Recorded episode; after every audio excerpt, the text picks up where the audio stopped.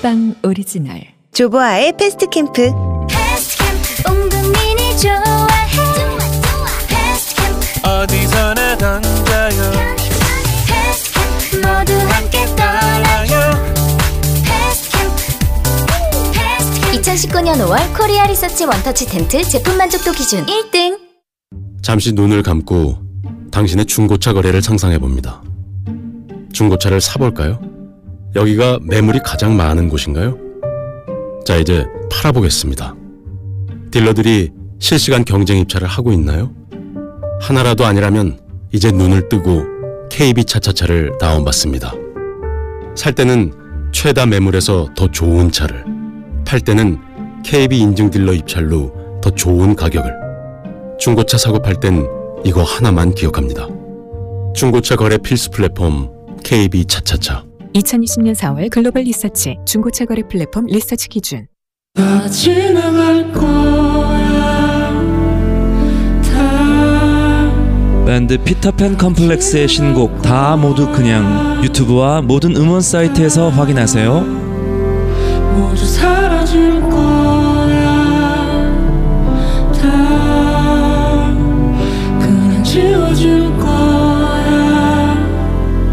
다 지금까지 피터팬 컴플렉스의 신곡 다 모두 그냥이었습니다. 유튜브와 모든 음원 사이트에서 확인하세요. 지나 언제나 믿고 찾을 수 있는 곳 모아 저축은행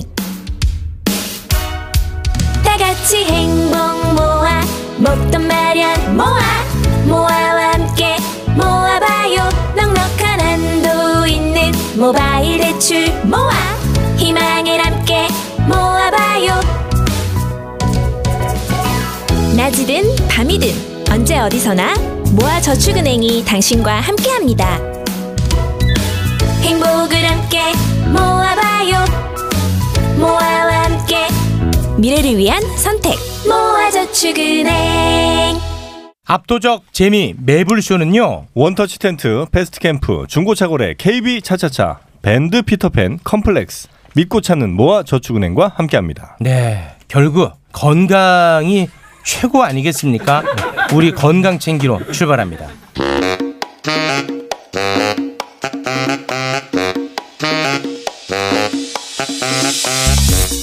정재훈 약사와 이경석 원장이 함께하는 건강이 최고.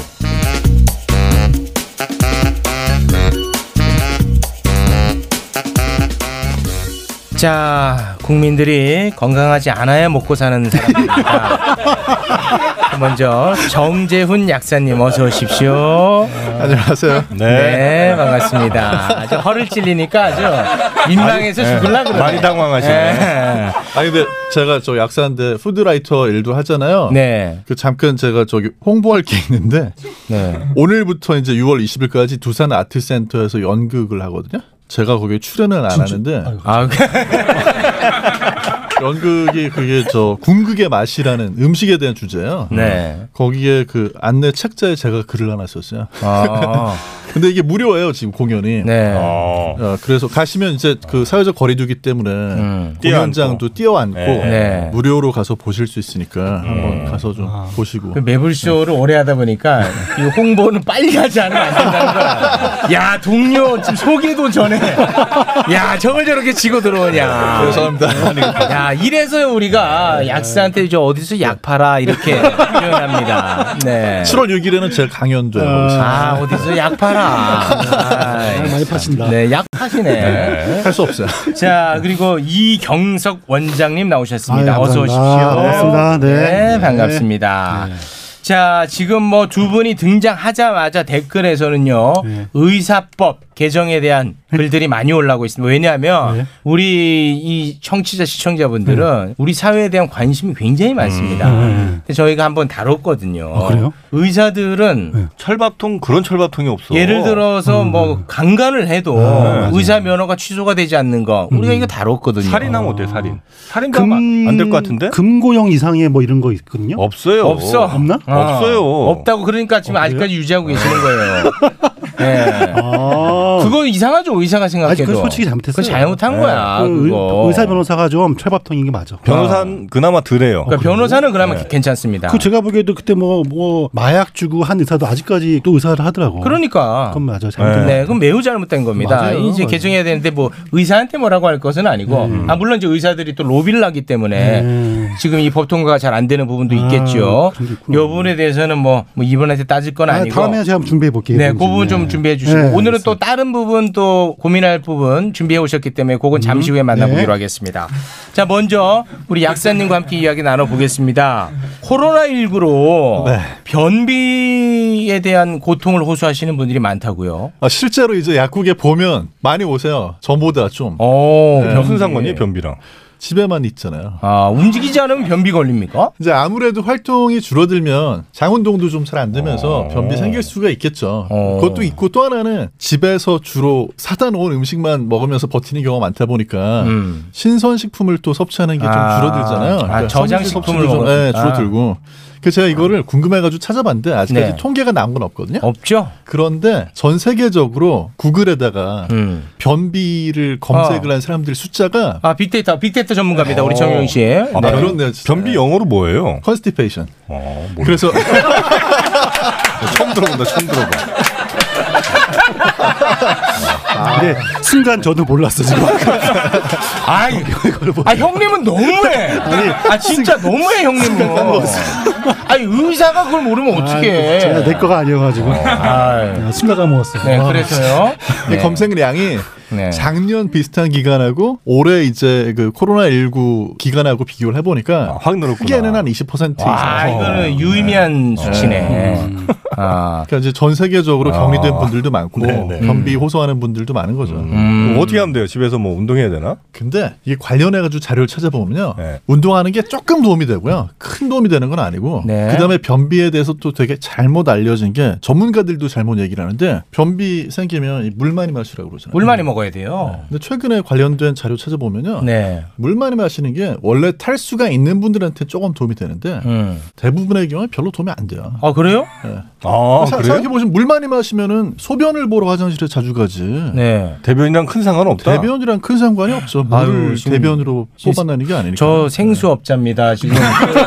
아유, 내 살 길 막냐 너가 난리입니다 지금. 네. 아큰 어. 네, 상관관계는 없다. 아, 근데 그 수많은 의사, 뭐 수많은 전문가 이런 분들이 변비하면 물 자주 마시는 음. 물이거든. 거의 뭐 그냥 정의처럼 얘기를 해요. 네. 그러니까 뭐 예전부터 그렇게 내려온 이야기들은 어. 틀렸다고 얘기를 안 하고 그냥 그대로 받아들여서 받아들여야죠. 얘기하는 경향이 좀 있어요. 그렇지. 아, 어차피 자기가 책임 안 지니까. 근데 물론 물을 너무 안 마시는 분들은 음. 좀 마시는 게 도움이 되겠지만 음. 대부분의 경우에 변비 있다고 오는 분들한테 물 많이 마시면 도움 된다고 해서 해보라고 해도 별로 이렇게 효과 보는 분들이 음. 많잖아요. 그러면 섬유질 많은 거 먹는 거는 효과 있고. 그건 도움이 되는데 그건 그때는 되죠. 물을 좀 많이 드셔야 돼요. 뭐. 아 섬유질 먹을 네. 때. 아. 왜냐하면 섬유질 있는 걸 드시면서 물을 많이 안 마시면 음. 그 섬유질이 물을 흡수를 해야 되는데 네, 물이 모자라니까. 예, 음. 아, 그래서 변- 변비 네, 되겠구나. 네, 변비약 중에도 섬유질로 된 게 있거든요. 네. 어, 뭐 건강기능 식품 중에도 그런 게 네. 음. 그런 거 드시고 물을 충분히 안 드시면 얘들이 이제 물을 못 받아 빨아들이니까 딱딱하게 굳어가지고 오히려 그것 때문에 변비가 더 심해질 수도 있어요. 음. 아 음. 그렇군요. 근데 그 왜 남성보다 여성이 변비가 더 많습니까? 실제로 많습니까? 네, 실제로 좀 많은 그 왜 그래요? 이건 뭐 간단한데. 네. 이 페미니스트로서 이거 좀 아- 아쉬운 부분이에요. 다른 여러 가지 원인이 있겠죠. 근데 네. 이제 중요한 원인 중에 하나가 여성분들이 대체로 식사량이 더 적죠. 아, 많이 먹는 게 좋아요. 조상이 더 많이 먹지 않아요? 네. 아니 근데 사실 좀 가만히 있어요. 여성이 더 많이 먹지 않아요? 네. 이거 의사가 할 말은 아닌 것 같은데. 네. 보통 음식을 많이 먹는데 변비가 생기는 게 쉽지 않아요. 음. 아, 밀어내기. 아, 그래서 내가 변비가 없나? 아, 이 형은 없구나. 어, 없잖아. 이 형은 변비가 워낙 없어요. 이제 저도 다이어트를 하거나 이제 체중 감량에 돌입을 하면 변비가 제일 먼저 생겨요. 아. 적게 먹으니까. 아 적게 먹으니까 아 그래서 먹는 게 적으니까 여성들이 많이 걸리는구나. 아. 그렇죠.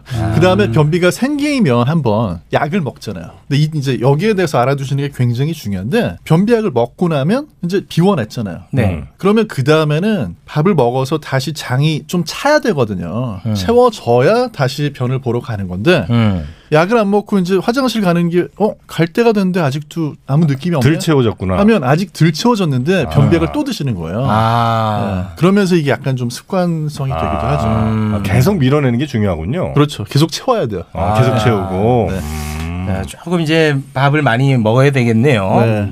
네. 알겠습니다. 그리고 타이밍을 좀 잘 맞추셔야 돼요. 타이밍. 그러니까 이제 보통 제일 장 운동이 활발한 시간이 아침 식사 직후. 아 그때 제일 활발하니까. 그러니까 이제 변비약 먹을 때도 보통 저녁에 드시라고 하는 경우가 많거든요. 음. 그것도 왜 그런 거냐면 변비약을 먹으면 그게 바로 작용하는 게 아니고 음. 장에 내려가는 데까지 시간이 한 6시간에서 10시간 걸려요. 그게 아침이구나. 네, 그러니까 이제 저녁에 드시고 다음 날 아침에 식사 직후 그때 음. 화장실을 가는 걸 습관으로 하시면 조금 도움이 돼요. 네. 그게 혹시 그 힘주는 걸 잘 못해서 물풍선 같은 걸 놓고 그 힘주는 연습하는 훈련도 합니까? 변비 어, 해결. 어린 아이들은 그런 훈련이 되게 도움이 많이 돼요. 아, 힘주는 그래요? 법에 대한 것도. 예. 그러니까 내가 어디에 정확히 힘줘야 되는지를 잘 모를 수도 있으니까. 그러니까 이제 언제 힘줘야 되는지를 모르는 경우도 있고요. 물풍선은 어디다 넣는데요? 똥 나온 데다 넣는다 왜? 어디다 넣겠니? 거기를 뭐 풍, 풍선을 넣어? 그런 연습을 네. 해요? 진짜? 예. 아, 그럼 모르세요? 그럼 무슨 말인지를 못 알아듣겠는데. 아, 네, 나는. 물풍선을 이제 네. 응가하는 쪽에 넣고 네. 그래서 이제 그걸 누르는 연습을 하는 거예요. 아, 그 풍선을 밀어내는 역할. 그래서 밀어내는 운동을 하는 아. 거예요. 나와 있어요 어디 그게? 그걸 병원에서 할 걸요 아마? 파, 파마하셔가지고 지금 음. 아, 뇌까지 또 염소 마마약이? 처음 들어보는데. 아무튼 저 아, 풍선 업자들이 좋아하시네요. 네. 아, 많이들 좋아하고 계십니다. 네. 자, 변비에 대한 이야기 잠깐 좀 나눠봤습니다. 그럼 짧게 그 코로나19 2차 대유행에 대한 걱정 많이들 하시는데 사실 코로나19가 처음 유행했을 때 아, 요거 뭐 날 따뜻해지면 다 사라진다. 뭐 이런 얘기들 전문가도 아닌데 방송 나와가지고 변호사들이 막 그런 얘기하고 있고 막 그랬거든요. 아, 실제로.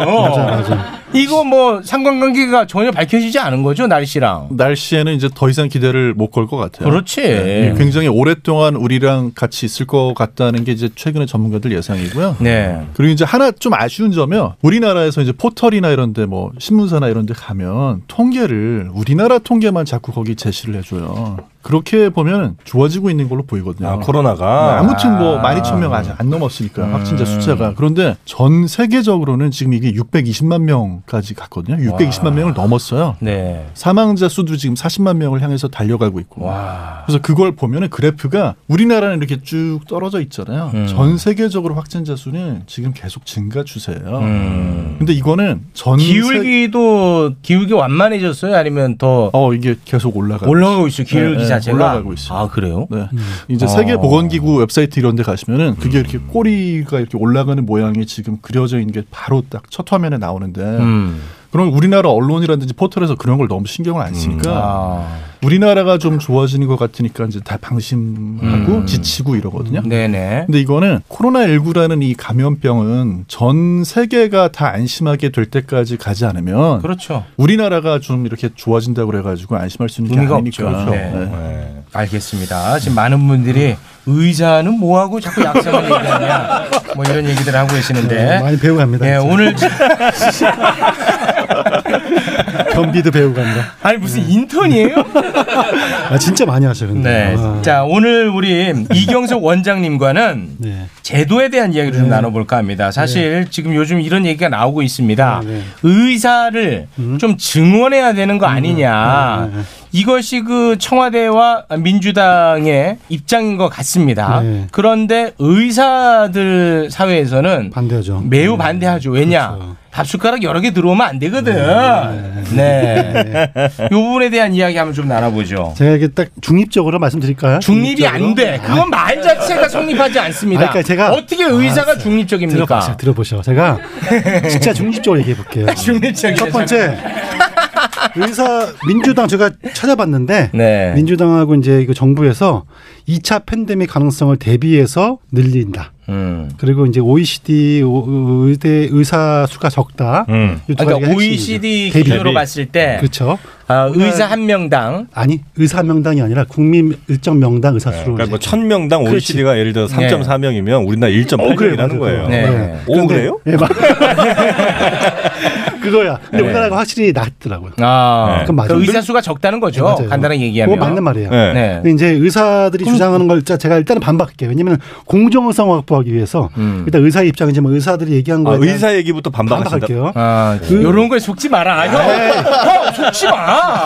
자 보세요. 네. 제가 이제 반대하는 거 의사가 많아지 많아질수록 의사의 질이 저하된다. 아, 이거는 말이 안 되지. 음. 그건 말이 안 되지. 뭐 아니 뭐 족발집 많아지면 족발집이 저 저하돼요? 아니잖아요. 더 맛있어져. 예, 경쟁한단 말이에요. 경쟁하니까. 의사의 수가 많아지는 무슨 말이야. 거가 의사의 질이 저하된 것이 아니라 그럼. 부실 의대가 문제는 거죠. 부실 의대. 아, 의대 의사를 늘리기 위해서 부실 의대를 막 설립하면 문제가 될 수 있지만 그건 문제가 되죠. 그거는 한번 경험을 했어요. 음. 그래서 그것만 좀 방지한다면 의사 수가 는달해 가지고 의사의 질이 저하되는 것은 솔직히 네. 말이 안 된다. 네. 설득이 안 돼요. 네. 설득이 안 됩니다.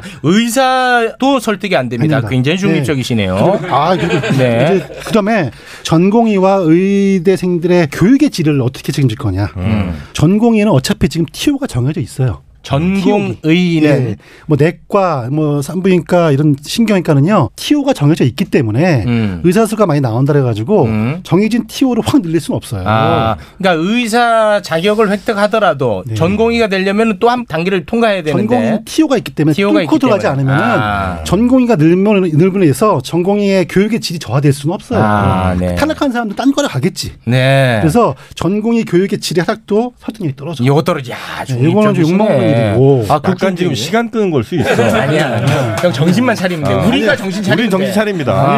아. 반면 음. 또 이제 민주당 얘기했던 게 제 2차 팬데믹 가능성을 제시한다. 이건 또 땡이야. 제가 볼 땡. 아. 이거는 이제 제 2차 팬데믹이 오서 와가지고 그 전염병이 온다. 음. 의사 수를 더 뽑았어. 음. 그러면 그 사람들이 팬데믹 전염병이 왔을 때 투입이 되냐? 아, 그건 아니라는 아니죠. 예, 거죠. 예. 공공의료가 많아야 돼야 되는 거죠. 음. 그런 것을 책임질 수 있는 국가의료기관 그런 거가 없고 의사를 충원하면은 그 사람들이 다 어디 가겠어요? 다 개업해요 또 피부과, 성형외과, 그렇지. 막 이런 거 개업하지. 그 아. 사람들이 2차 팬데믹이 뭐 투입될 가능성이 어디 있어요? 음. 다 이건 이번에도 다 자원이었어요 자원. 음, 그렇지. 개업이들이 자원을 대부분 했기 때문에 음. 사실 이것도 그걸 대비를 할 수는 없는 거거든요. 사실. 네네. 그래서 이거는 좀 점수 떨어지는 거예요. 그래서 아, 어, 합리적이네 지금까지는. 그럼요. 어. 그래서 그래서 결론적으로 결론은 증언하지 말자로 갈 텐데. 증원보다는 음. 공공의료 쪽으로 좀 더 어떻게 지금 의사들이 갈 수 있도록 아. 제도를 보완하냐가 숙제란 말이죠. 증언은 왜 안 한다는 거예요? 의대 증원을 음. 아니 그 OECD 기준으로 봤을 때 우리나라 의사 수가 적다며요. 적죠. 근데 왜 증언 안 하려고 그런데 그래? 이제 요거는 요거는 의사들 주장에 맞긴 맞는 게 네. 우리나라 전체 인구 대비 의사 수는 적은 건 맞는데요. 적어요. 전체 인구의 음. 5분의 1이 서울에 살고 음. 반이 수- 대도시에 살아요. 네. 반이. 그래서 의사의 대부분은 대도시에 몰려 있어. 네. 그다음에 소도시는 의사가 없어요. 아. 그래서 단순하게 명수 대비 따지면 의사가 적은 거 맞지만 대도시에는 의사가 남아 돌고 어. 소도시는 의사가 없는 게 문제인 아, 거예요. 그러면은 음. 의사가 남아 돈다는 말도 이게 이제 남아 돌자는 게 완전 여기 아니에요. 뭐 아, 그건 맞는 말인데 할 일이 네. 없어요. 할 일이. 한 명이 하루에 한 뭐 10명, 20명 보면 될 거를 음. 막 50명, 100명씩 아. 보니까 그러니까 남는 거지. 50명, 100명 보는 의사가 있다면 그 사람 성공한 거야. 형 좋아. 그 사람은 성공한 거죠. 50명, 100명을 보는 사람은 행복한 의사죠. 아니 근데 음. 한 번씩 이제 평소에는 잘 모르는데 한 번 때 아파 보면 음. 얼마나 의료 서비스를 받는 게 어렵다는 거를 그렇죠. 음. 다들 느끼게 됩니다. 몇 달을 기다려야 되고 몇 달을 기다리는 경우는 요즘 동네 의원은 없고 큰 병원. 큰 병원, 대학병원. 그럼 그래서 바로 그거야지. 첫 번째는 그거 해결해야 소도시로 소도시로 의사들이 갈 수 있게 음. 정책적으로 뭔가 만든다거나 대도시에서도 대학병원으로 가는 것을 어. 돌리는 정책을 강화를 한다면 이게 조금 더 문제가 해결될 수 있는 것이고 음. 그러니까 음. 그것도 의사 수 많아지면 자연적으로 해결될 수 있는 거죠. 의사들이 많아지면 다 또 대도시에 기업하지.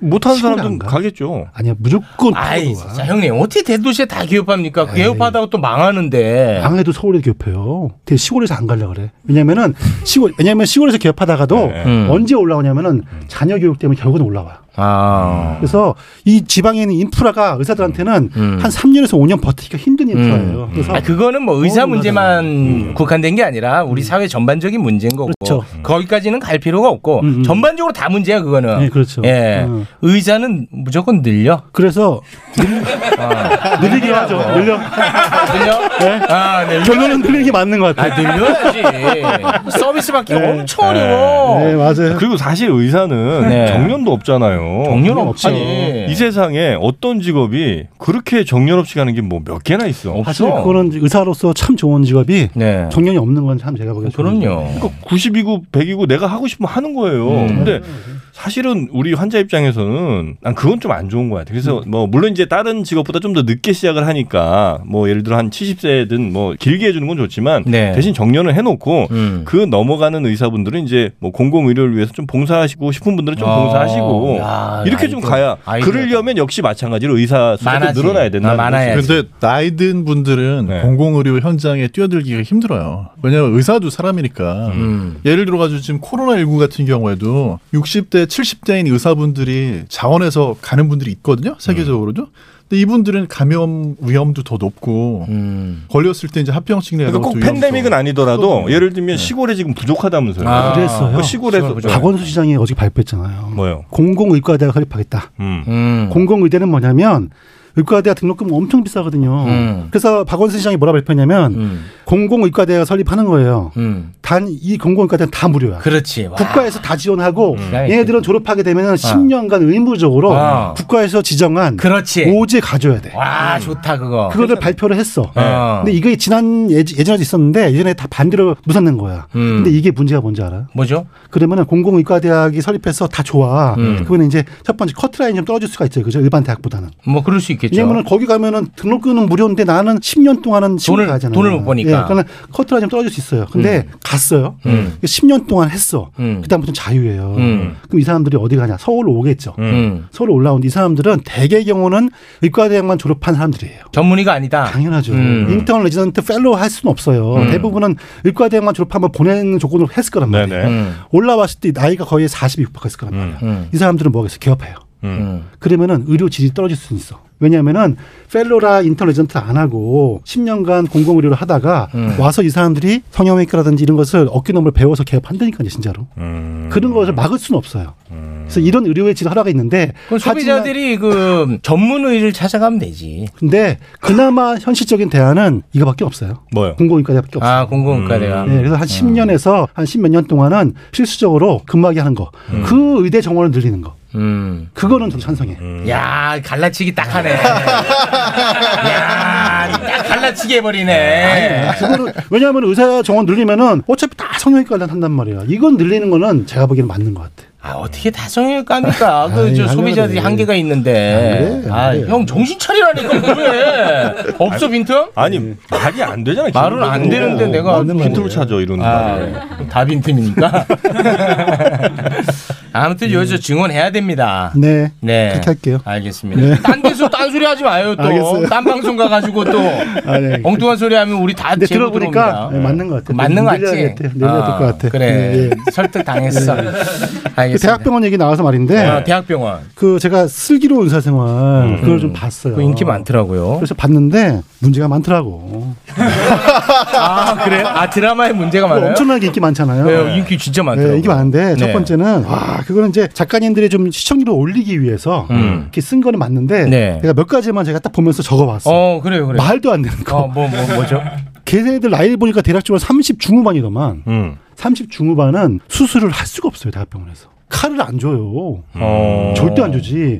대개는 이제 의과대학에 들어가면 19살, 그 다음에 6년, 25살 졸업하면은. 6년. 어, 네, 20, 25세. 인터리전트 5년이에요. 30살, 펠로우 3년 해야 돼요, 무조건. 음. 펠로우가 뭐예요? 펠로우는 전문의 따고 또 펠로우를 해서 또 더 배워야 돼. 더 배워야 돼? 실습하는 거예요? 예. 네. 네. 음. 내과는 1, 2년, 외과는 3, 4년 해줘야 돼. 아. 와. 그러면은 33, 4대죠. 서른 셋, 네. 거기서 치열하게 교수 음. 달면은 30 중반이거든요.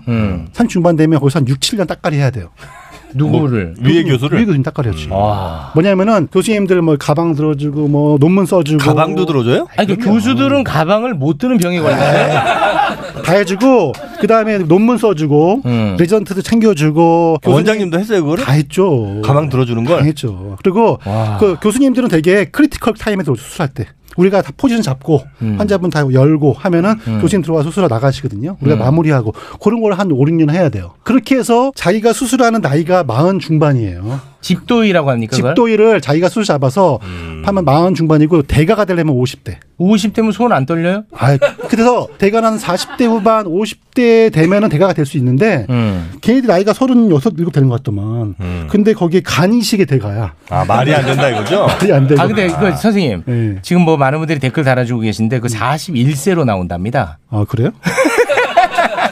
41세래 99학번이라서 아 그래? 어, 41세래. 여하튼 41세도 안 줘 원래. 그 41세? 음, 아, 41세면 좀 가능성이 현실성이 있죠? 네. 안돼 네. 안돼. 안 돼? 41 세면? 40대 중후반 돼야지만 뭐 겨우 자기 수술을 할 수가 있어. 아 46세 이상. 예, 그렇게 해서 그 다음에 한 50대가 되면 대가가 될 수 있죠. 아 50대. 음. 그렇게 나머지는 하죠. 야 그러면은 대가로 한 잠깐 하다만해. 나머지는 이제 아. 한 50대 한 중반 되면은 그 다음부터 서서히 교수님들은 수술 안 하시죠. 아 네. 그럼 진짜 반짝이네 한한 5, 6년 반짝 길어도 10년 안 줘. 전성기 때가 딱 4, 5년. 4, 5년이구나. 아, 그래요? 수 서전들은 아, 그럼 우리 저 원장님은 전성기가 없었던 거죠? 저는 레지던트 때 전성기였죠. 그 여자 만나면 연애를 전성기 많이 말고 저는 뭐 다른 건 몰라도 네. 의사분들이 돈 많이 벌었으면 좋겠어요. 웬일이요? 음, 아니 정말 왜 우리 생명을 책임져 주는 분들이고 그리고 또 고생도 많이 하고 음. 돈 많이 벌어서 뭐 다 좋습니다 그거는 음, 네 그런데 그만큼 서비스를 우리가 잘 받으면 되는 거니까 음, 괜찮을까요 댓글에? 제 생각인데요 왜 아니 외국도 그럼 대체로 한 40대 중후반부터 50대 요 정도가 최고예요? 아니면 우리나라 좀 늦는 편이에요? 아니요. 아, 외국도 아, 그래요? 비슷- 대부분 학회 비슷하구나. 나가 보면은 네. 40대 한 중반에서 50대 초반이 거의 피크 타임이죠. 그게 그 과도한 과정이 아니라 당연히 그 거쳐야 되는 과정들인가 네, 보군요 그 정도 해야지만 가방 들어주는 건 안 할 것 같은데. 저희는 다 했어요. 아 가방 들면서 운전도 뭘 이렇게 근육 단련을 시켜야 되나 아니, 보네 운전도 해주고 그래. 운전도 해야 그 수술을 잘하는군요. 학회 갈 때도 운전도 해주고 교수님 태워주고 호텔 방 잡아주고 다 하지. 아, 그런 건 좀 없어야 되는 거 아닙니까? 그건 없애야지 근데 뭐 그게 우리나라 문화예요. 의대 의대에 그런 게 있어. 여기까지 여기까지. 여기까지 여기까지. 아 근데 형님은 솔직하셔. 어. 음. 근데 예. 네, 그런 그런 게 거에 대한 큰 문제 의식은 우리 학생들도 많지 않다는 거죠? 학생들 학생 때는 있지 문제 의식이. 근데 자기들이 또 올라가서 음. 받을 때 되면 너무 아, 좋지. 올라가서 느껴요. 절망감을 느껴요. 아 이거를 해야지만 내가 올라갈 수 음. 있구나. 절망감 느끼는 애들은 나와요. 대학병원 안 있어. 아, 개업을 하거나 음. 취직을 하죠. 근데 그런 걸 이겨내고 거기다 실력까지 겸비해야 돼요. 음. 그러면서 그런 따까리라고 해야 되나 따까리를 하면서 이겨낸 사람들이 음. 교수가 되는 거죠. 어. 교수들은 다 실력 있다고 보면 됩니까? 기본적으로 실력이 있어야 돼요. 어느 아, 정도는 지금 있군요. 음. 아, 기본적으로 학점 좋아야 되고 기본적으로 어느 정도는 인정을 받아야지 교수가 될 수 있죠. 그것도 안 되면 될 수는 없어요. 근데 그보다 더 실력 있는 사람들은 이제 외부로 나가는 경우도 있다는 있죠. 겁니다. 예, 네. 이- 왜냐면 그런 거를 불합리화를 견디니까. 못 참는다거나 경제적인 거 아. 음. 때문에 나가는 경우가 있죠. 뭐가 다 얘기했지? 아무튼 이제 음. 그런 그 부조리에 잘 눈 감는 사람들이 될 가능성이 높다는 것. 그렇죠. 예. 네, 네, 요거는 뭐 분명히 말씀해 주셨습니다. 자, 오늘은 요 정도로 마무리하고요. 예. 바로 노래 듣겠습니다. 네. 캐나다 가수 JP 섹스의 JP If the World 섹스요? Was Ending S A X E예요 스펠링. 예, 예. 아, JP6라고 해서. If the world was ending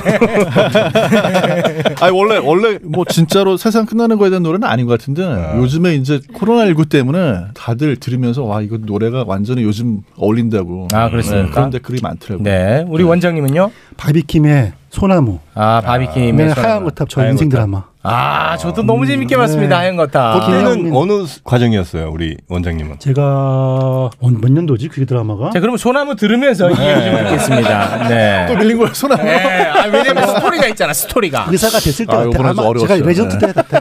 레전드 때 같다. 어. 네. 레지던트 때? 네, 김영민이 그 죽을 때 막 그 손으로 이렇게 수술을 해 누워가지고 음. 이렇게 막 환상이 져가지고 아. 그때 나오는 하, 죽지 막 아, 하얀 거탑 진짜 하얀무탑이 너무 재밌었어. 과장이 됐지만 상당히 유사해요. 아 거기 정치가 많이 나옵니다. 예, 보면 놀랄 예. 때가 많았어. 요 아, 아, 그랬어요?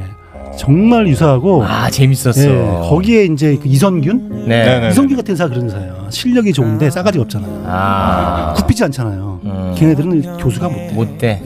올라갈 수가 없어. 아니면은 만년 조교수지. 어. 만년 조교수. 근데 치고 올라가려면 김명미 같이 하, 이렇게 실력과 플러스 정치 겸비한 사람들이 어. 교수 되면서 학회의 이름을 알리면서 명의가 되는 그럼 거예요. 결국 이것도 일본 문화인가 보다. 왜냐면 아, 그게 일본 문화? 일본 원작이잖아요. 그죠? 원작이야. 회진 돌때 네. 우리나라하고 일본밖에 없는 모- 모습이에요. 이거. 아, 그러니까 일본 문화인가 일본 보다. 문화네. 예. 하얀 거탑이 일본 인 교수 원작이잖아. 돌 때 부르르 도는 거 아. 요즘은 많이 줄었지만 일본은 우리나라밖에 없어요. 아 그래요. 음. 음. 아, 그럼요.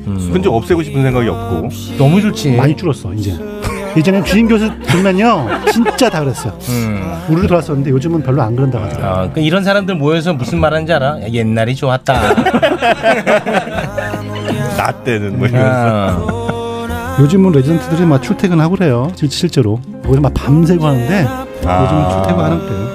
글로 글 글로 그게, 그게 더 좋은 거잖아요. 걔들 같은 좋지. 음. 근데 뭐 그게 안 좋아졌다고 하는 분들도 또 있죠. 맞아. 그래서 레전트들이 출퇴근하잖아요. 그러다 보니까 당직을 못 쓰는 거야. 그래서 교수들이 당직을 사야 되거든 요즘. 그래서 대학병원을 찬성하고 있어.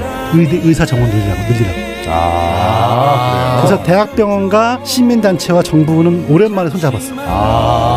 의사협회는 반대하고 있죠. 아. 대학병원 의사 늘려가지고 전공의를 뽑아야지만 자기들이 당직을 안 써야 되거든. 어. 거봐 나쁜 관행을 없애니까 결국 좋은 쪽으로 가잖아. 음. 밤새 근무하고 그러면 음. 네. 거기서 이렇게 저 좋은 관계도 많이 생기고 많이 생기죠. 많이 생기죠. 그러니까 그럴 것 같아. 내가 듣고 있을까봐 말을 못하겠는데 간호사가 수술할 때 밤샘 수술한다고요. 네. 어. 밤샘 수술하게 되면 이제 교수님이 할 때 네. 수술 때 옆에 서 있다 졸면 이제 간호사들이 이제 이렇게 음. 쿡쿡 찔러주는 찔러요. 어, 네. 또 되게 또 심쿵하- 고맙고 심쿵하지. 아. 하면서 끝나면 또 이제 딱 커피 끓여주고 하면은 거기서 또 로맨스가 생기지.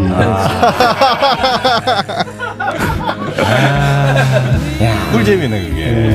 지금 그렇게 해서 결혼했다가 나중에 이제 문제 생기고 그러지 않아요? 아니 아니 지금 거기서 그 친구 좀 지방 가 있대. 아또 그 추적해봤네. 아. 음, 물어봤어. 아 옆구리 찔러주던 친구. 지금 아. 듣고 있으면 난 죽는다 아. 진짜. 아이고 뭐 옛날 얘기인데요. 뭐. 만약에 그분이 다시 또 카톡으로 옆구리 찌르면 아이, 아유, 안 좋게 끝났어요, 진짜. 언제 엄청 안 좋게 끝났어, 그치? 아, 안 좋게 음. 끝나셨다고? 큰일 나요, 큰일 나요. 아. 아, 칼로 찌르는 거 아니에요? 그런 얘기 왜 해요? 근데 안 좋은 관계인데. 하여튼 그렇게 해서 실질적으로 인터넷 전트하고 이렇게 밤새 많은 당직이들하고 로맨스가 많이 생겨요. 음. 많이 생기군요. 네, 많이 결혼도 하고 실질적으로 배신하는 놈들도 많겠지. 많지. 아. 다줄 것 같이 하다가 나중에. 자 오늘도 뭐 다양한 이야기 함께 나눴습니다. 고맙습니다. 네. 정재훈 약사님, 이경석 원장님 두 분 고맙습니다. 감사합니다. 네, 고맙습니다. 아내가 좋아해 코코메디 남성들의 고민 해결사 매일매일 신혼처럼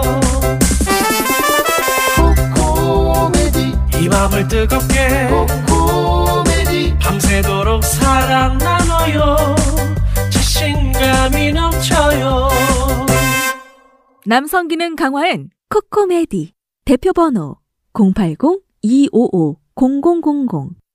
정용진의 가족 행복 비결 바로 머리숱에 있습니다. 압도적 풍성함 모션 의원 최욱의 인기 비결 머리숱밖에 없습니다. 압도적 저통증 강남역 모션 의원 절개 수술 없이 머리를 심고 싶으시다면 10년 이상 비절개 방식만 고집한 모션 의원 티나지 않는 모발 이식을 원하신다면 오늘 이식하고 내일 출근하세요. 강남역 모션 의원 02-533-5882 머리는 심고 가격 거품은 뺐습니다. 533에 모발 빨리 모션 의원 제품 하나를 사면 하나를 기부하는 사회적 기업 비타민 엔젤스에서 신제품이 나왔습니다. 잦은 회식과 야근으로 늘 지쳐있는 남편에게 피로엔 간편한 힘든 육아와 스트레스로 자도자도 피곤한 아내에게 피로엔 간편한 밤샘 공부와 학업 스트레스로 건강관리가 필요한 자녀에게 피로엔 간편한 비타민 엔젤스 피로엔 간편하는 인체 시험을 통해 간 수치 개선 및 피로 회복 효과가 검증됐습니다. 좋은 제품 착한 가격 하나를 사면 하나가 기부되는 따뜻함까지 인터넷 검색창에 비타민 엔젤스를 쳐보세요. 오케이 내보험에서 내보험 확인하고 가세요. 상담에 놀랬지? 오케이 내보험. 보장 분석에 좋았지? 오케이 내보험. 오케이 내보험에 전화하면 내보험 오케이. 망설이지 마시고 전화하세요. 1688-6509. 압도적 재미 매불쇼는요. 남성 의료기기 코코메디 모발이식은 모션 의원 비타민 엔젤스 보험체크 OK 내보험과 함께합니다. 음악 이야기하러 빨리 출발합니다. 이태윤, 배순탁의 음악 캠프.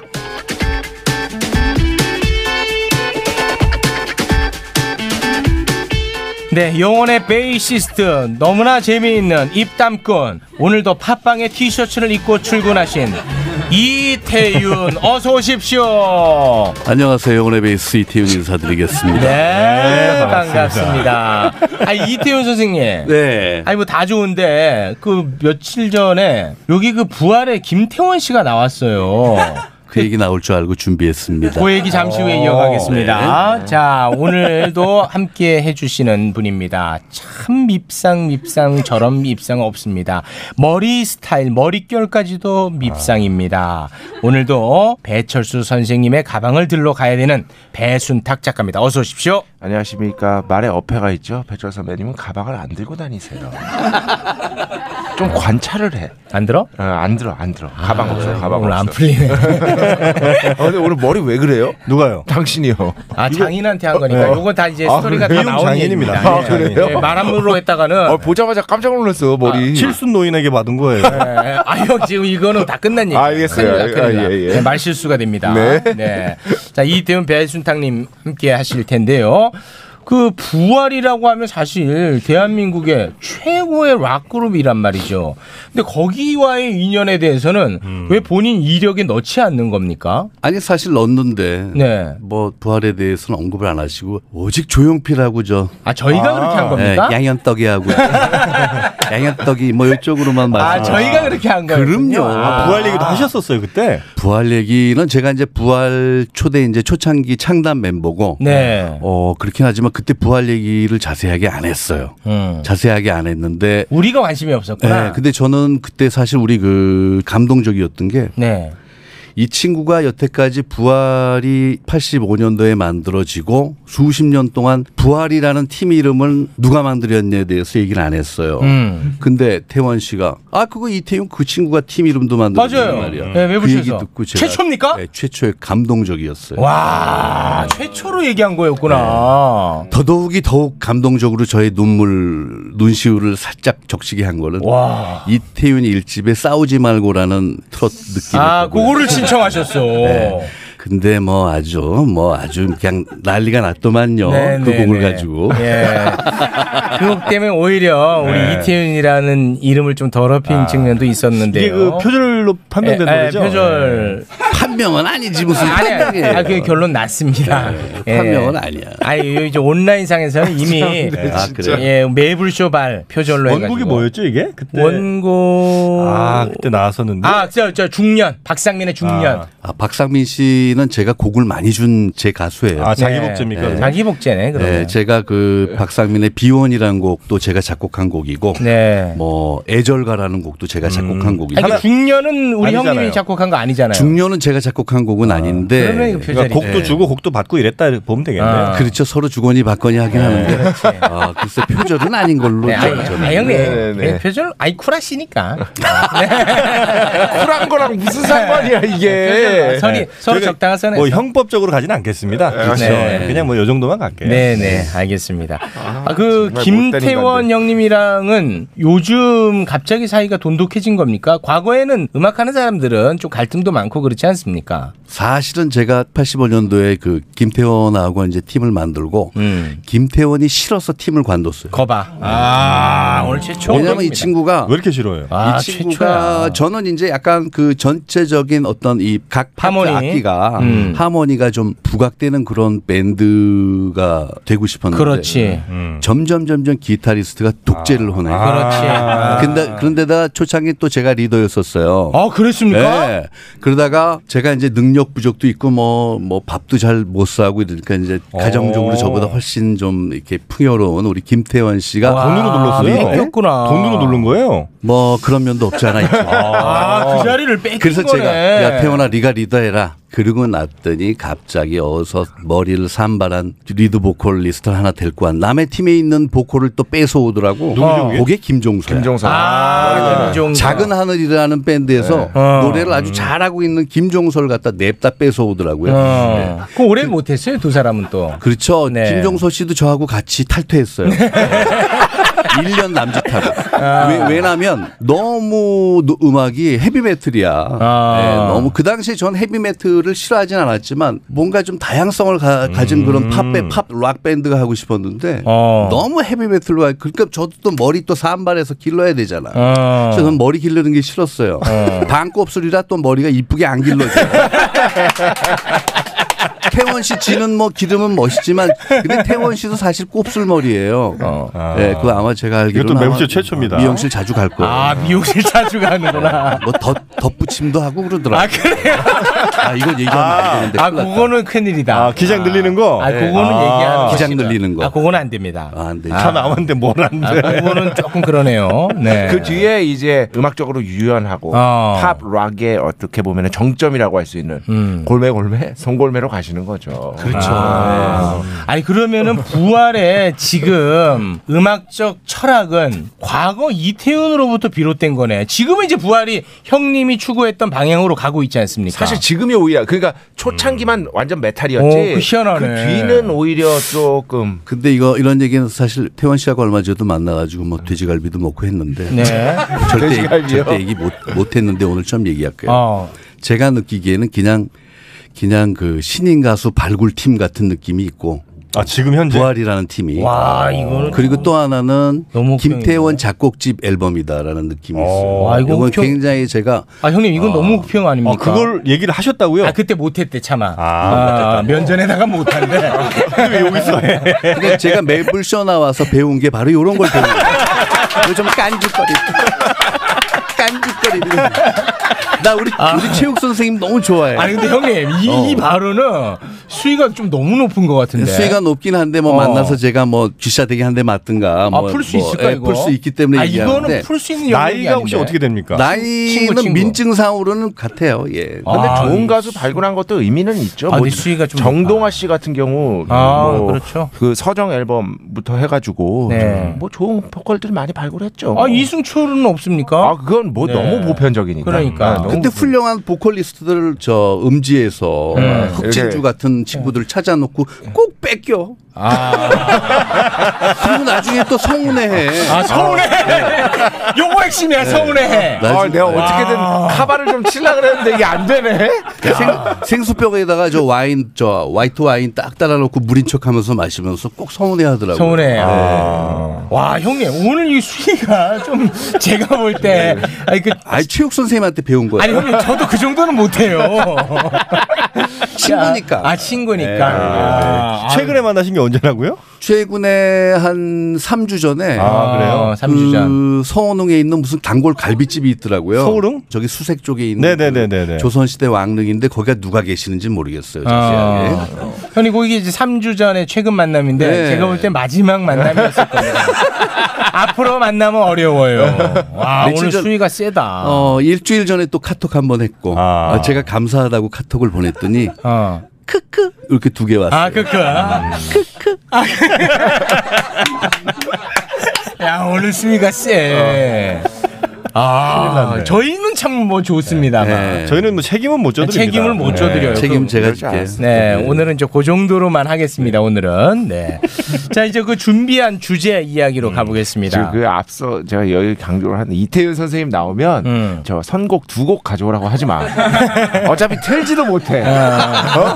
그냥 한 곡 가져오라고 해. 네. 이제. 아 노래보다 더 노래 같은 그러니까. 이야기잖아. 예. 네. 굳이 필요가 없어. 오늘은 그렇습니다. 월드뮤직 얘기할 건데요. 아 형님 주제를 봤더니 TV에서 한번 좀 들어봤을 월드뮤직이에요. 음. 근데 월드뮤직이 뭡니까? 영미 그 주류 우리가 보통 메인스트림 팝 빌보드 싱글 차트 뭐 영국 싱글 차트에 주로 이름을 올리는 그런 음악 외의 음악을 퉁쳐서 월드뮤직이라고 하는 건데 아주 구멍이 많죠 사실. 우리나라도 그러면 월드뮤직 월드뮤직이라고 들어갔어 가야죠. 우리나라 외국 국악 사람들이 같은 볼 때? 경우는 어, 그 아. 들어가야 되는데 말이 안 돼. 음. 말이 네. 안 되는 용어야. 너무 구멍이 많은 용어야. 미국 제외한 음악을 월드 그렇지. 뮤직이라고 그러니까 한다고? 어떻게 보면 되게 차별적인 어, 옛날에는 그쵸. 제3세계 음악이라 그랬어. 제3세계. 근데 제3세계도 사실 차별적인 용어잖아. 음. 그런 거를 조금 희석시키자 해서 월드 뮤직으로 퉁치는 건데 음. 사실 이것도 좀 그렇지. 왜냐면 아니 그런 놀리면 우리나라 국악이랑 아프리카 저기 부족 음악이랑 똑같아지는 거야. 음. 똑같은 월드 뮤직이 되는 거잖아. 네. 완전히 다른 음악인데 그죠? 그렇죠. 그렇기 때문에 개성을 말살시킨다는 측면에서 대안을 좀- 갖고 오셔야지 그러면. 제가요? 음. 아, 네이밍을 해야지 오늘 이 자리에서. 아. 그렇구나. 글로벌 뮤직. 아, 국, 국제 뮤직. 이게 어. 차라리 낫다. 야 이름은 잘 지으시네. 아 부활도 부활도 제가 하지 않습니다. 아 부활도 이영님 겁니다. 네 부활도. 네 어. 그래서 국제 뮤직. 한국식 예. 그런 어떤 영미 팝 외에 음. 진짜 딱 들어도 아 이 노래는 아무리 최욱이라도 안다. 어? 아 그렇게 깔지 마. 그럼 내가 오갈 데가 없어져. 아니 그게 아니라 그만큼 보편적이다 이거지. 아니, 그렇게 하지 마. 알겠어, 알겠어. 네, 그 한번 좀 들어보겠습니다. 어떤 노래예요? 아니, 먼저 이태현 선생님. 어, 제가 선택해온 곡이 한 곡이 있는데 이태리의 조용필. 엄청 아, 유명하다. 이탈리아, 진짜야, 이탈리아의 예, 이거. 진짜요? 이탈리아의 조용필이라고 불리우는데 와. 나이는 63년 토끼띠예요. 음. 근데 이태리의 국민 가수고 어, 에로스 라마조띠. 에로, 조금 그런데. 에로스 라마조띠라는 아, 그 가수인데 아, 네. 진짜입니다. 진짜 에로스 라마조띠입니다. 네. 웃기려고 하는 게 아니라. 곡은 아메짜비아. 아메자비아. 뭐 해석 사전 찾아보니까 뭐 중간이라고 나오대요. 네. 어, 뭐 인생의 중간. 중, 중간에서 뭐 이렇게 해석하시면 돼요. 인생의 아. 중반에서. 중반에서 뭔가 어, 우리를 이렇게 보면 해고하는. 중년이네 중년. 어, 그렇죠, 그렇죠. 아 박상민의 중년. 아, 아 이쪽 계열 좋아하시네. 나왔어, 나왔어. 걸, 딱 걸렸어, 아, 걸렸어. 중년. 요쪽 요거 계열. 광고 음악으로도 나와가지고 옛날 분들은 웬만하면 아세요. 형 어떻게 모른다고 할 용기 있어? 잠깐만. 이거 산소 같은 여자 광고 음악이야 심지어. 이영애 씨가 나오셨지. 모른다고 할 용기가 있을까? 제가 근데 또 왜 조용필 형님하고 유사점을 왜 찾냐면 네. 성격 이, 사람, 이 사람이 이제 창법도 그러니까 목소리를 내는 그 가창법도 용필 형님과 약간 비슷한 아, 면이 있어요. 비슷한 그래요? 진짜 목소리가. 약간 쪼면서 아, 쪼면서. 빠따라 뭐 이렇게 진짜 네. 딱 약간 아. 비슷한 게 있어요. 아, 약간 어깨 살짝 올리는군요. 올려야 돼. 네, 올려야 되는군요. 형님 매불쇼에 너무 인생을 걸지 마요. 네. 아 인생 걸었어. 아, 인생 걸었어. 어, 우리 부담되는데. 아, 부담돼. 아 인생 걸었어. 좋아 여기가. 근데 이제 공통점쯤에 하나는 뭐냐면은 어, 에로스 라마조티도 자기가 이태리 사람이지만 미국 최고의 세계 최고의 세션 연주인들을 자기 앨범 레코딩 어. 연주자로 초빙을 해서 연주했어요. 아 이태용 같은 사람들. 네, 그렇죠. 네. 네. 근데 조용필 씨도 꿈 앨범에 보면 아, 그거 조용필의 외국- 네. 꿈이라는 노래 앨범에 보면 여기에 나온 멤버가 나와요.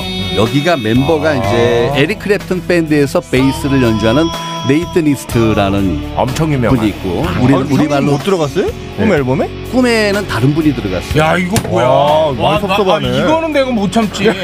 아니 그 속도 좋아 그런 얘기를 막. 꿈에는 지금 나오는 곡에도 기타 치신 분인데 마이클 랜도라는 미국 아니 최고의 지금 그게 중요한 게 아니, 아니라 아니, 형이에요, 형이에요. 자 조용필 씨가 그러면 이태윤 선생님을 잠깐 저 열애시킬 때 명분이 있을 거 아니에요 아 그때 용필 형하고 저하고 연분이 관계가 없었어요. 이 앨범을 저기 만들 때는 그러니까 제가 1993년도에 조용필과 위대한 탄생을 들어갔는데 그 전에 발표돼서 네. 네. 전이에요. 아, 그럼 뭐, 예. 어우 다행이다.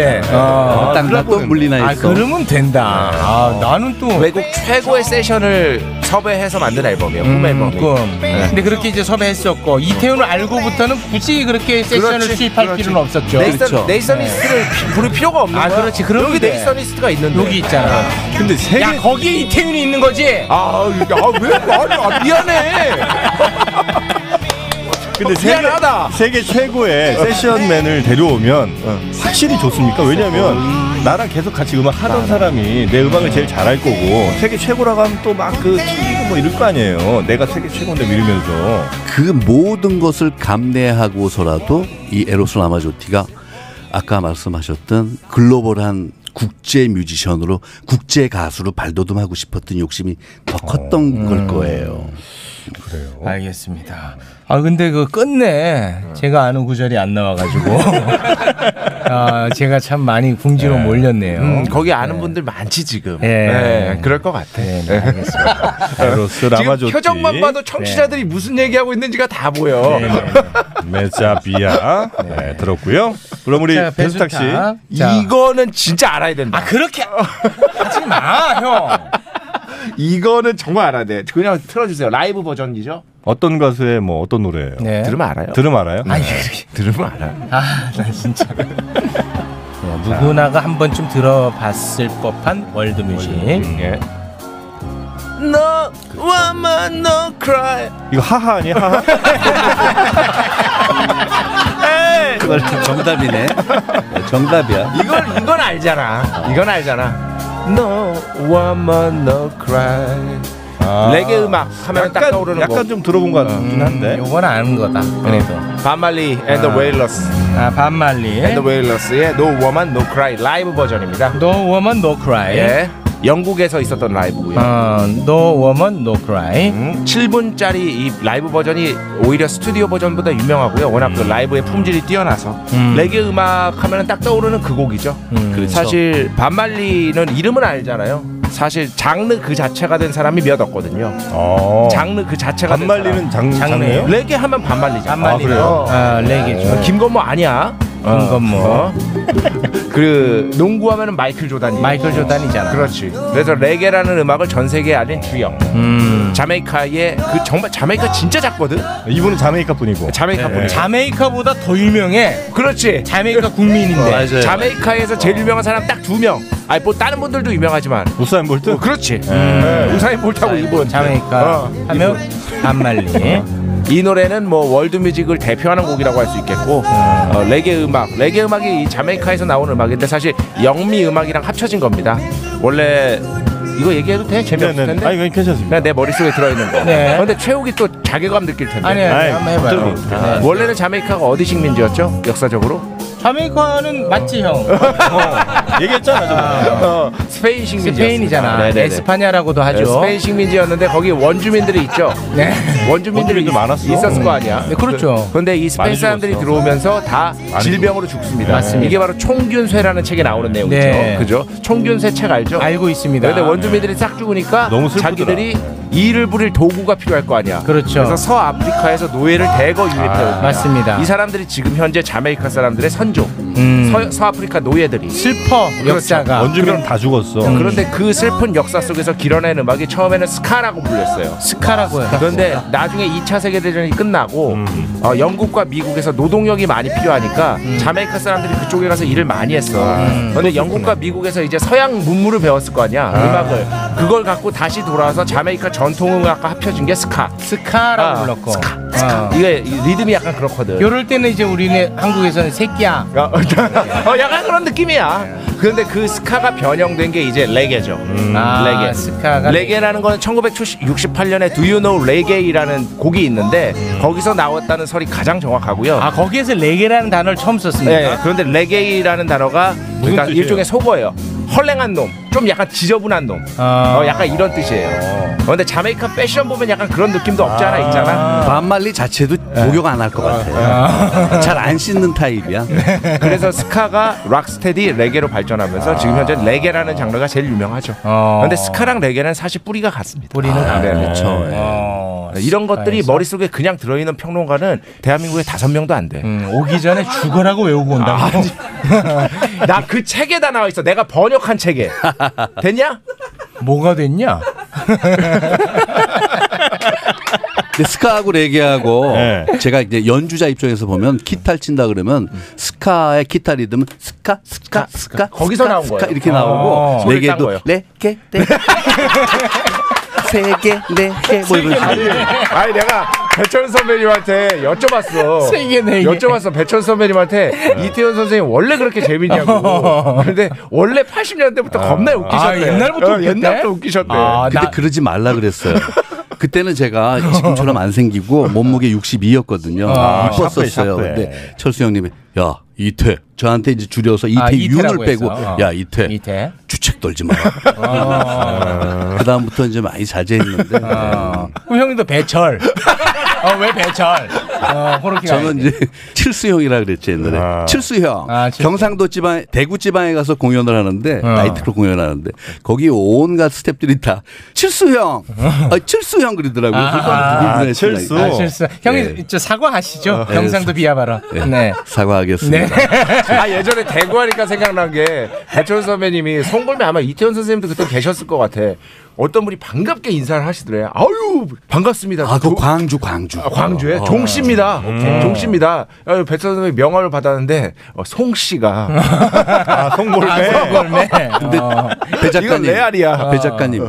그때 광주 무등산 바로 밑에 신양파크 호텔이라는 호텔 로비 앞인데 내가 그 산증인이야. 어. 근데 내가 바로 옆에 있었어. 어, 팩트야. 맞다, 송영. 나 광주 송씨인데 어디 송씨야? 예. 아, 더 잘 살리네. 아, 여기서 들었어야지. 아, 원작자가 있는데 왜 거기서 하냐? 잘 알지도 못하면서 그냥. 아, 진짜. 제가 이제 부연 설명을 해드린 거예요. 부연이 아니라 이게 원작인데 훼손을 하네. 어? 그러니까 내 역할은 정확하게 이제 이런 건 되는 거지.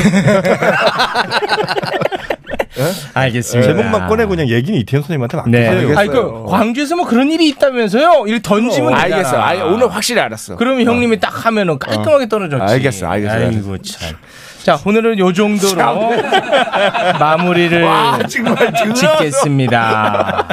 자 오늘 이제 끝으로 네. 어, 우리 이태윤 선생님의 추천곡 추천곡으로 틀면서 마무리를 짓죠. 음. 어, 요거 얼마 전에 배철수 형 캠프에서 틀었는데 어, 엄청 유명한 노래예요. 나름대로 이제 이게 국제 뮤직의 효시라고 할 수 있는데 코리아나라는 밴드가 음. 있어요. 아, 손혜순 작곡 근데 코리아나 코리아나. 음. 밴드 말고 코리아나 밴드의 전신인 아리랑 싱어즈라고. 네, 아, 전신이 또 있습니까? 아리랑 싱어즈. 멤버는 그대로예요? 멤버는 거의 비슷해요. 아. 근데 이 아리랑 싱어즈가 희한한 건 독일에서 앨범을 냈다는 사실이에요. 아. 그래서 스위스 바젤 이런 데서 막 콘서트를 하고 막 다녀요. 음. 1976, 7년도, 1979년도 이럴 때 인기가 좋았어요? 네, 좋았어요. 그래서 올림픽 주제가를 부를 수 있었던 거예요. 아. 그렇죠. 네. 정말 글로벌한 뮤지션은 이 아리랑 싱어스가 원조예요. 진짜. 아, 이거 몰랐네. 그 아리랑 싱어스의 곡 중에서 다크 아이스. 까만 눈. 어. 아. 그게 약간 뭐 러시아 민요를 편곡을 했다라는 얘기도 있었어요. 아, 그렇습니까? 노래 코리아나 네, 좋아요. 전신. 어. 이 아리랑 코리아나 멤버 중에 기타 치면서 보컬을 하던 이승규 씨가 이제 모델 클라라의 아빠. 네. 아, 그, 아 맞아, 맞아, 맞아. 클라라의 네. 아버지. 다크아이스. 요거는 이제 상식으로 알아두면 좋겠네. 그렇죠. 코리아나는 이제 올, 올림픽이랑 때려야 뗄 수 없는 관계니까. 손에 손 잡고. 네. 손에 손 잡고 작곡 누가 했죠? 노래. 이게 외국 작곡가예요. 외국이지. 네. 어, 네. 엄청 유명한 조르지오 모로더가 있습니다. 네. 그러면 아리랑 싱어즈는 독일에서 어떤 이미지였던 거예요? 이거 독일 사람들 눈에는 어떻게 비치는 거예요? 독일 사람 눈에는 약간 전부 이제 동양인들이 조금 약간 특이하- 이상한 느낌이에요? 네, 특이하게 생긴 애들이 귀엽게 생긴 애들이 밴드를 하는데 참 쟤네 귀엽네. 뭐 이런 느낌이 있죠. 근데 음악도 참 잘하네. 뭐 이런. 음. 아무튼 굉장히 그 색다른 음악이었겠군요. 그렇죠. 근데 한국 느낌은 없네요, 노래. 한국 그 느낌은 거의 없어요. 전 그래서 좋아했어요. 아, 그래서 좋아하셨고. 아리랑 싱어즈인데. 네. 근데 이제 의상을 이제 한복 같은 거 개량 한복 입고 나와서 아, 의상은. 어, 근데 음악은 한국적인 요소가 전혀 없어. 네. 유러피안 댄스 느낌이 많았어요. 약간 신비로운 느낌은 있는데 한국적인 느낌은 거의 없죠. 왜 독일이었던 거예요? 그러니까 그 독일이 그때 당시에 세계 음악에 뭔가 좀 분위기가 있는 거예요? 아니면 우리 뭐 광부라든 이런 분들이 계셔서 그런 거예요? 그렇지. 그- 그- 그 나쁘지 영향이 않아요? 네. 많죠. 이분들도 그 가족분들 중에 한 분이었을까요? 그렇죠. 네. 아. 아, 그래요? 전부 이 패밀리 밴드예요. 뭐 작은 별 가족 이렇듯이 패밀리 밴드. 그 얘기가 아니었죠. 잭슨 5 뭐 이런 밴드. 네, 조용. 나이도 있으신데. 뭐, 대화 뭐 바로 잡으면 뭐 할래? 네. 어. 이제 시간도 다 됐어요. 네네 다 됐어. 그러니까. 네. 아 오늘도 역시 두 분 이 시간 또 찢어 주셨습니다. 아그 내 마지막에 그거 조금 아쉽네, 그죠? 아, 그거 아쉽더라. 어, 광주. 그거는 내가 딱 그, 끊었어야 됐는데. 아 송골매 광주 가서 뭐 재밌는 에피소드 있었다면서요? 그러니까. 이렇게 아. 갔으면은 바로 그냥 나오잖아. 안 그래도 유태현 선생님 자꾸 뭐 얘기하려고 하시더라고요. 네. 아. 어, 그러니까. 내가 아직도 배워야 돼. 체육 씨 많이 가르쳐 주세요. 그거는 내가 볼 땐 배워서 될 일이 아니야. 그건 눈치지. 아유 배렸어 그거. 음. 철수 형을 모셔서 정확한 얘기를 들어봐야 돼. 갈게요. 자, 오늘도 함께 해주신 이태윤, 배순탁 두 형님 대단히 고맙습니다. 네, 감사합니다. 네, 고맙습니다. 저희는 내일 오후 2시 생방으로 찾아뵙도록 하겠습니다.